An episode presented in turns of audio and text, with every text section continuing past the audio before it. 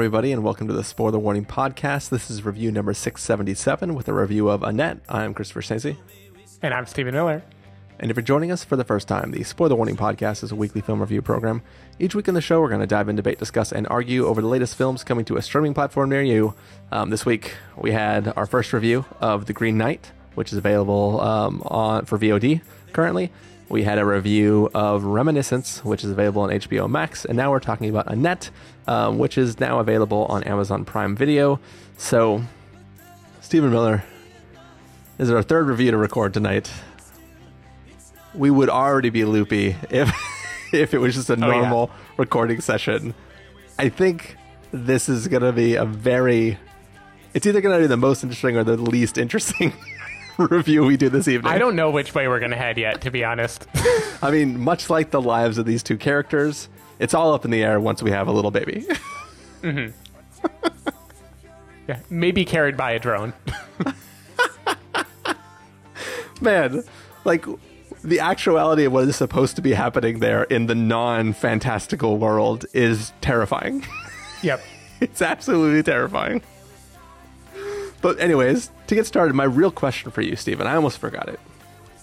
If we would have not just recently watched the Sparks Brothers documentary recently, mm-hmm. would you have recognized why the opening of this film is the what it is? You mean would I have known that the band that we see is the band that is performing the songs in the movie? Yeah. I don't know. Um, but I think I would have assumed that the first guy we see is the director, Leos Carax. Yeah. yeah, who I didn't. I'm just gonna say Leos Carax because his name is an anagram, like it's not his real name, and I don't know if French they would pronounce it like Leo but I'm just gonna, I'm gonna roll with it. Um, All right, so that's good. But like, I would have assumed that that was the director, and so maybe I would have assumed the people playing music were the people playing music in the movie. Um, I mean, it definitely the, wouldn't have had the same meaning to me that it does having watched the Sparks Brothers documentary. Yeah, yeah and it wouldn't inform right. your entire journey through the film. Because I had forgotten, even though it was billed as this many times, that this was a musical written by Sparks. Um, like, like I believe this was I, the music was written by them, but I think even the story was written by the guy who is the main songwriter in Sparks, at least in part. And like they connected with the director over it. But I think they were a driving creative force of the movie. Yeah, yeah. I mean, it's it's pretty damn clear. Having watched yeah. that documentary and seeing like the their their body of work, um, mm-hmm. it all makes sense. Everything that I'm watching. Um, I don't know if it helps me. as I watch this film. Um, but it definitely makes me go like, hmm, I know what's happening here. mm-hmm. It's uh, well, we'll get into it. I I want to say I would have picked up on that even if I hadn't known who Sparks were already. Gotcha. Cool. Um, well, now that we've learned who Sparks are, what do you say we jump into this review? Sure we're going to take a listen to the trailer for Annette, and then we're going to come back, and we're we're definitely going to talk about it. oh yeah. First time I fell in love. Woke up next to the girl and escaped fast and far. But Anne has changed me. What I see in her is obvious what she sees in me. Hmm, that's a little more puzzling. One, two, three, four.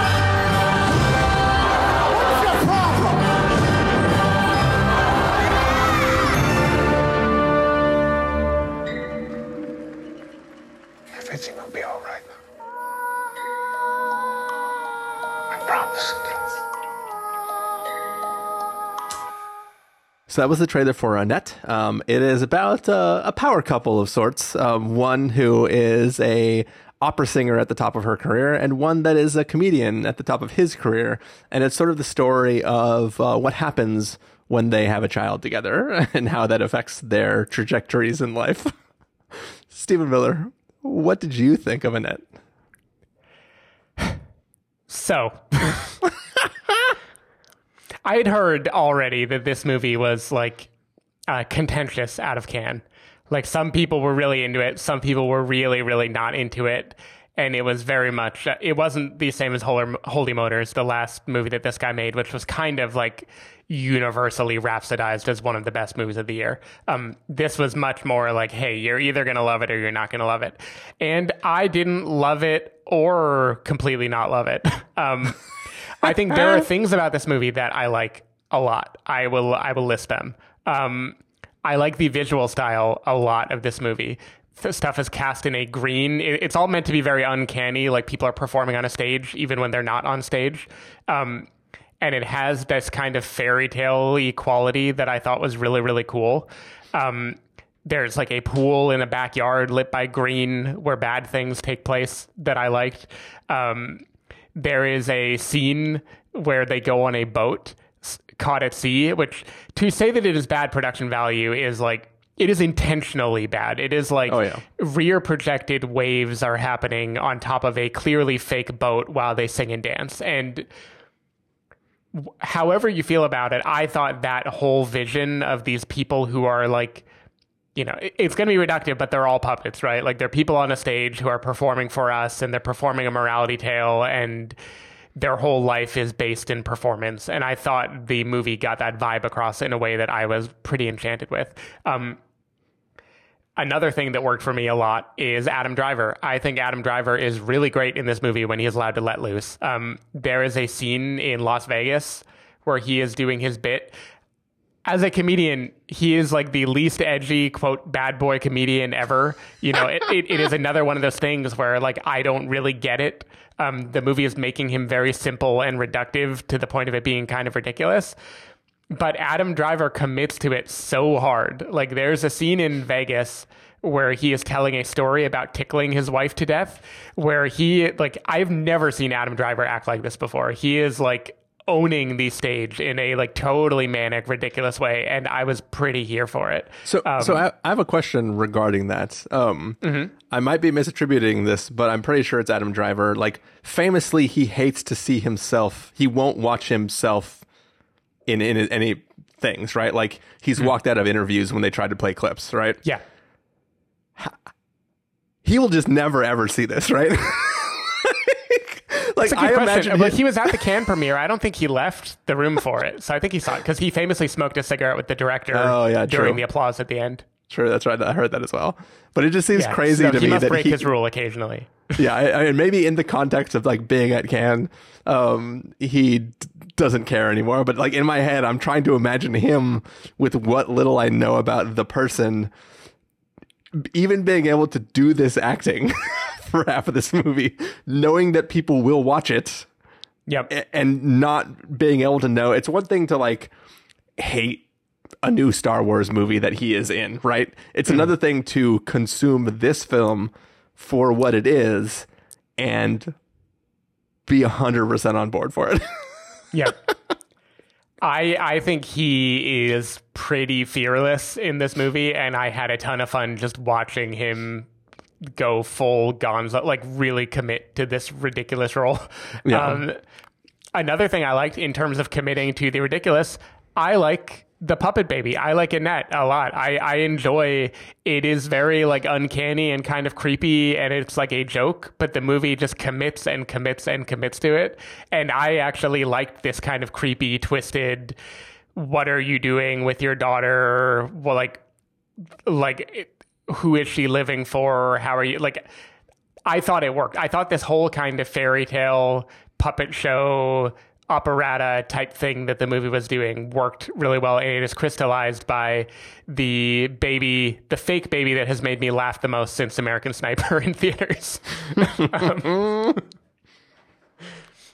Um, so I, I like all those things. There are things I don't like very much about this movie. I, I texted you very early on saying like something like, I hope I hope you liked that part in the Sparks Brothers documentary where they realized they could just repeat one phrase over and over again and call it a song. Um, you were not kidding. Nope.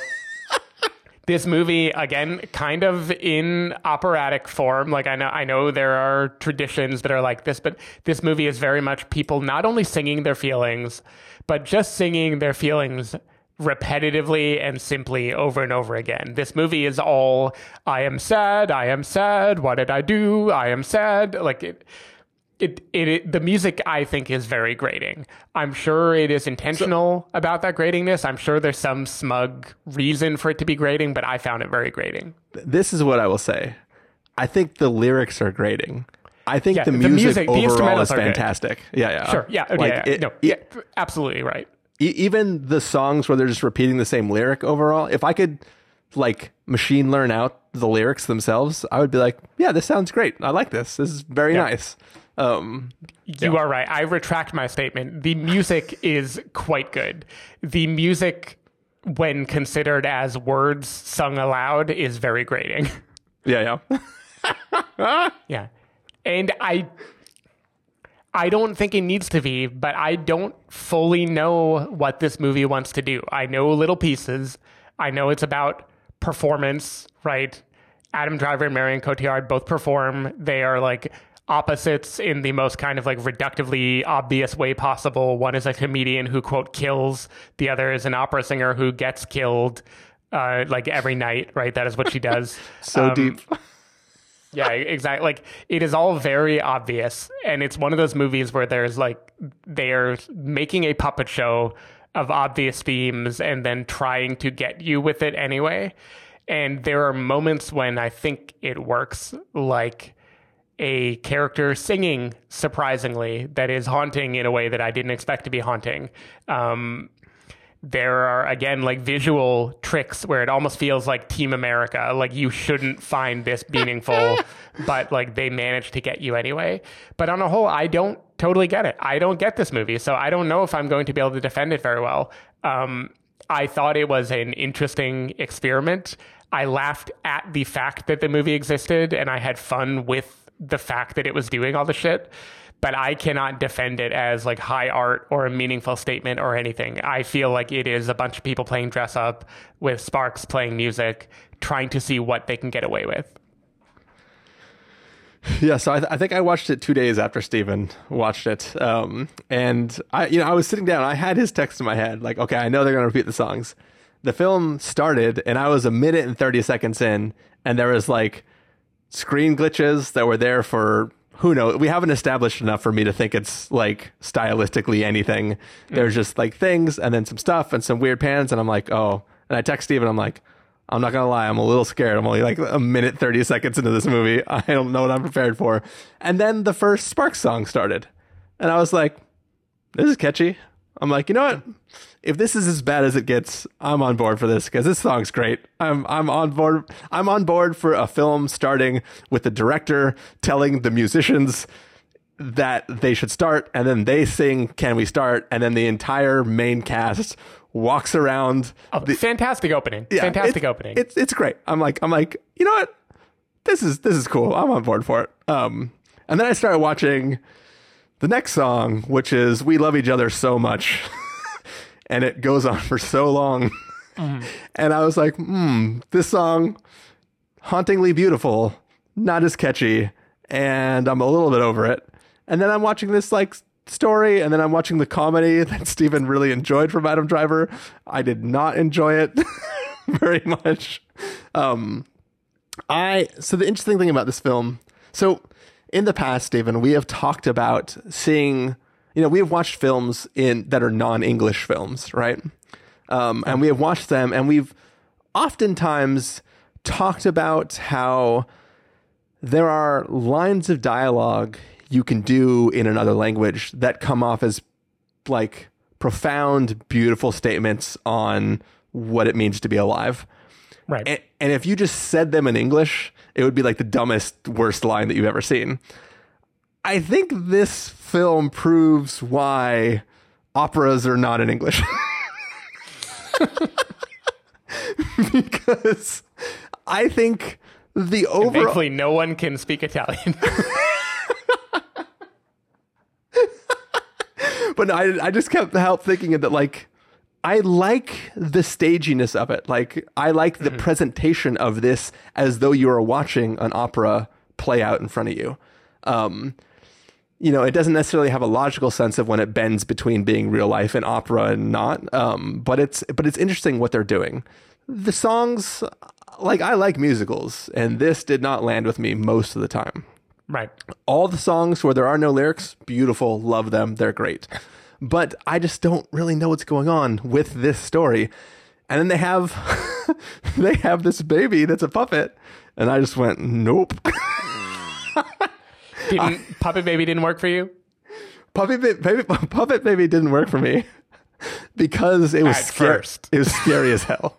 I, I will say, Puppet Baby has a beautiful payoff with Yeah. a reprise of the most hauntingly beautiful song in the, in the film, and that combination made me like. By the end of it, I was like, "All right, that might have been worth two hours and ten minutes."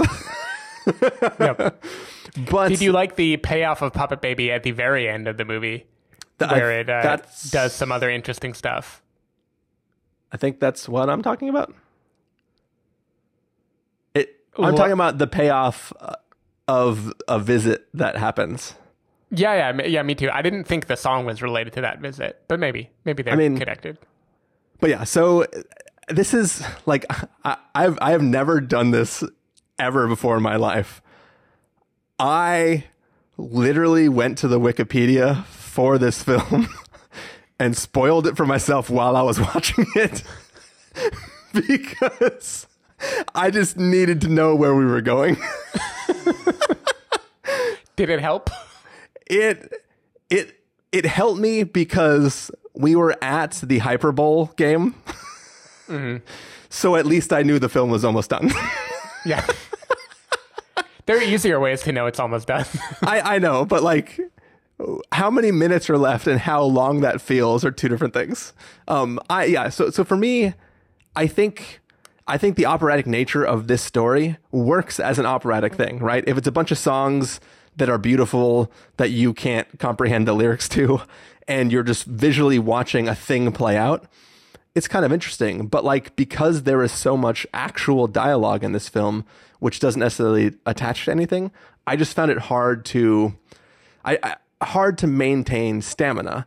That's not to say there aren't moments that I really really enjoyed. Like there there are definitely moments in the film that I that I I felt were you know beautiful, impactful, funny, like different moments. There's actually uh, like my favorite, my favorite, favorite, favorite scene in this entire film is uh, Simon Helberg giving his own backstory while conducting an orchestra, and then so he's doing a, an aside to the audience, conducting an orchestra, and then he tells you to pause because there's a big swell in the music about to happen. He does it, and the camera's panning around him, and then he comes back and continues telling you as the music calms back down, and it happens a few times, and I was like, this scene is what I think the entire film thinks it is. And this hmm. scene feels brilliant and gives me all the stuff I need to know about this couple from an outsider who's been present for their entire relationship and the context for the songs that couple sings to each other and like a bunch of stuff like that. And I was like, man, this scene is like two minutes long and does so much work to bring me into the story. And then that character takes more of a front front stage in sort of like at least for a, a bit of the rest of the story. And like I, I was reinvigorated paying attention to the story because I really liked this character who I'd seen earlier in the film. I recognized the actor, but Yeah. I they didn't mean anything and they make them mean something. Like they they did a magic trick of talking directly to me as I watched it and bringing me into the story as a side character and reinvested me in the story. And it's like that I really really loved that scene and I wish I felt that way about the rest of the film, but unfortunately I just I just didn't.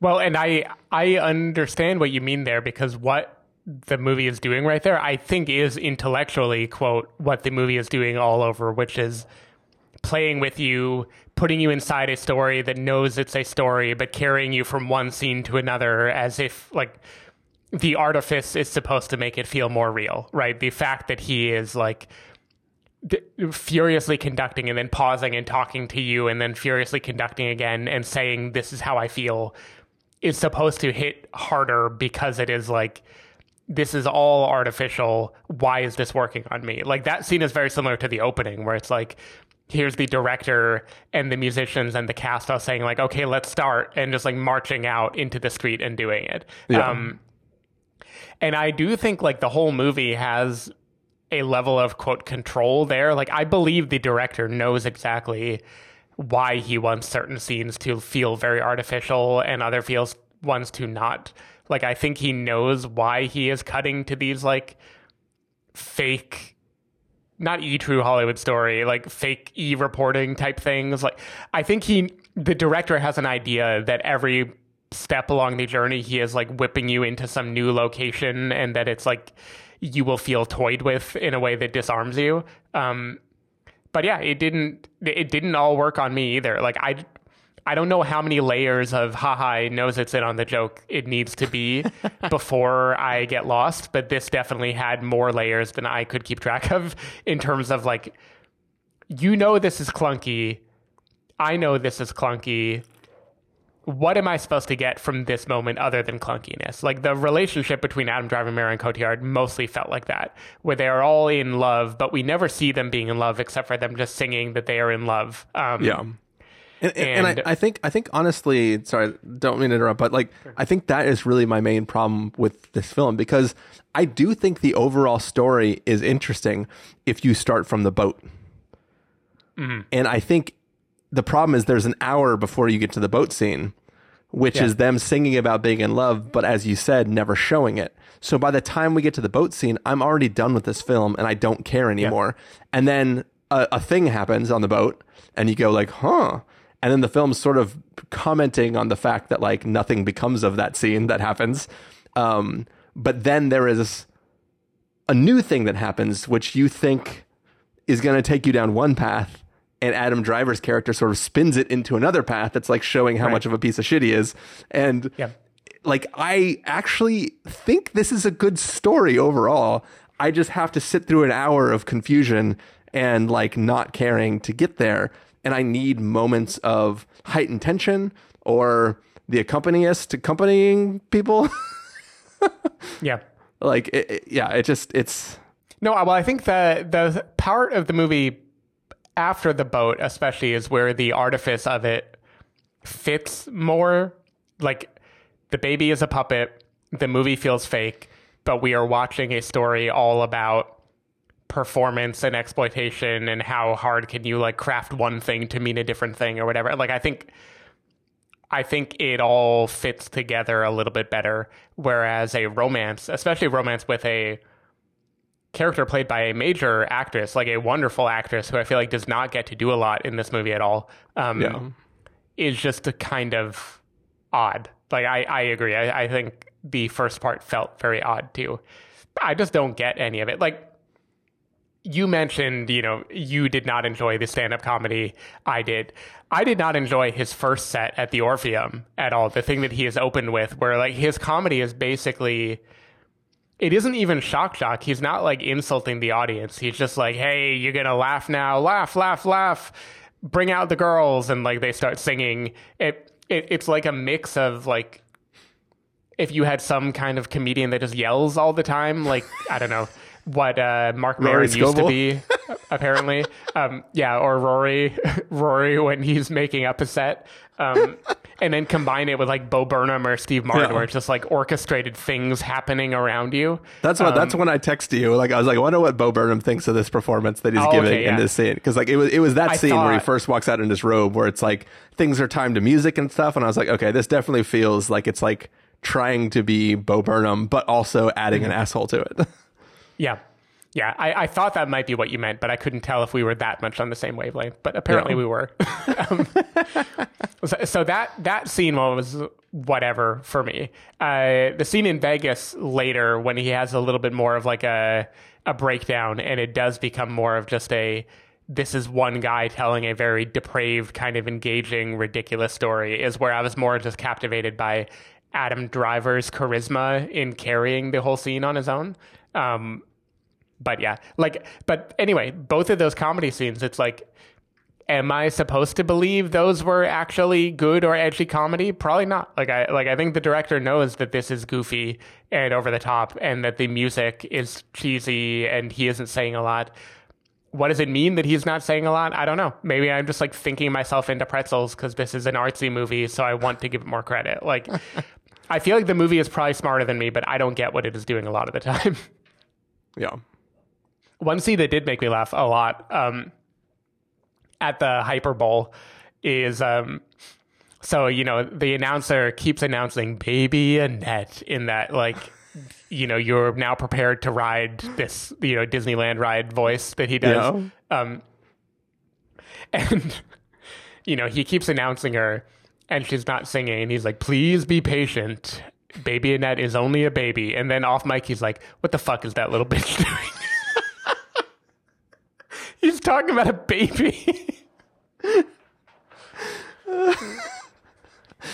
Yeah. I, just- I thought that was just absurd. It was pretty good.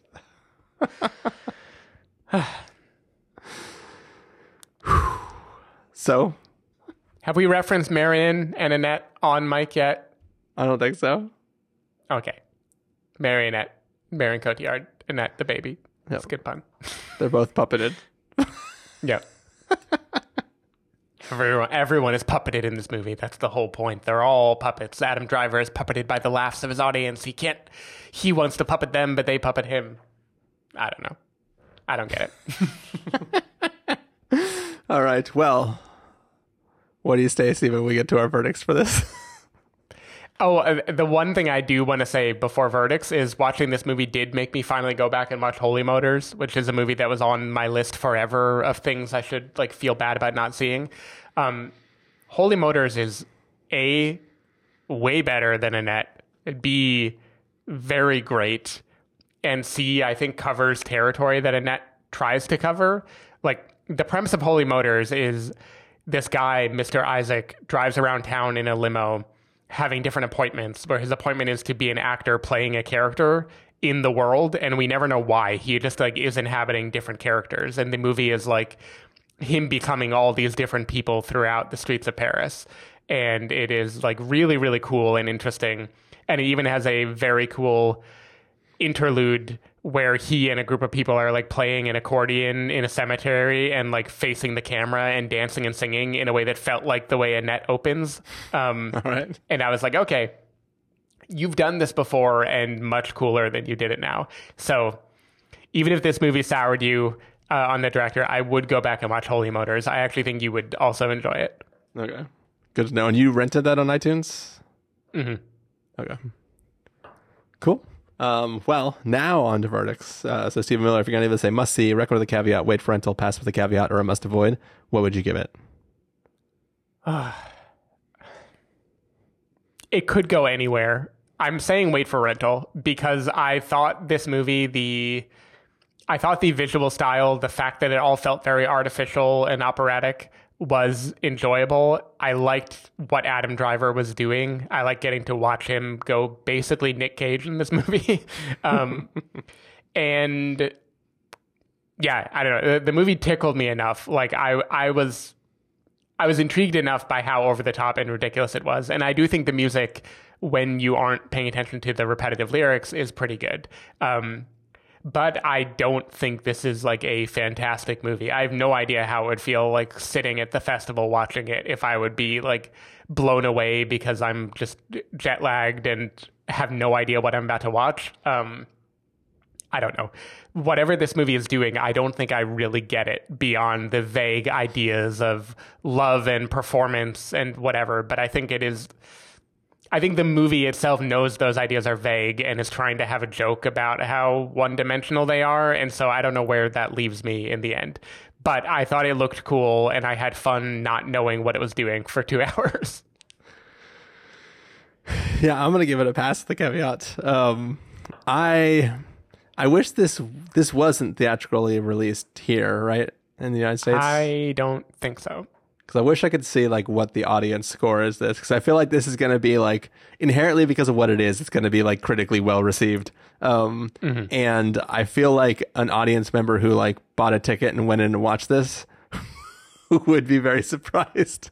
Oh by yeah, what they got. I think this would have a major gap, but this does not have a critical consensus either. This is like some critics have given this like two stars out of five. Like this is Yeah. definitely not beloved by everyone. That's best. That's basically my scale. um, but uh, yeah, that's gonna do it for a review of Annette. Uh, Stephen Miller. If people want to find you throughout the week. Where can they do that? Uh, people can find me at twitter.com slash sdavidmiller or sdavidmiller.com. People can find me at ChristopherInRealLife.com or twitter.com slash ChristopherIRL. You can find the podcast over at thespoilerwarning.com where you get a bunch of the back episodes of the show.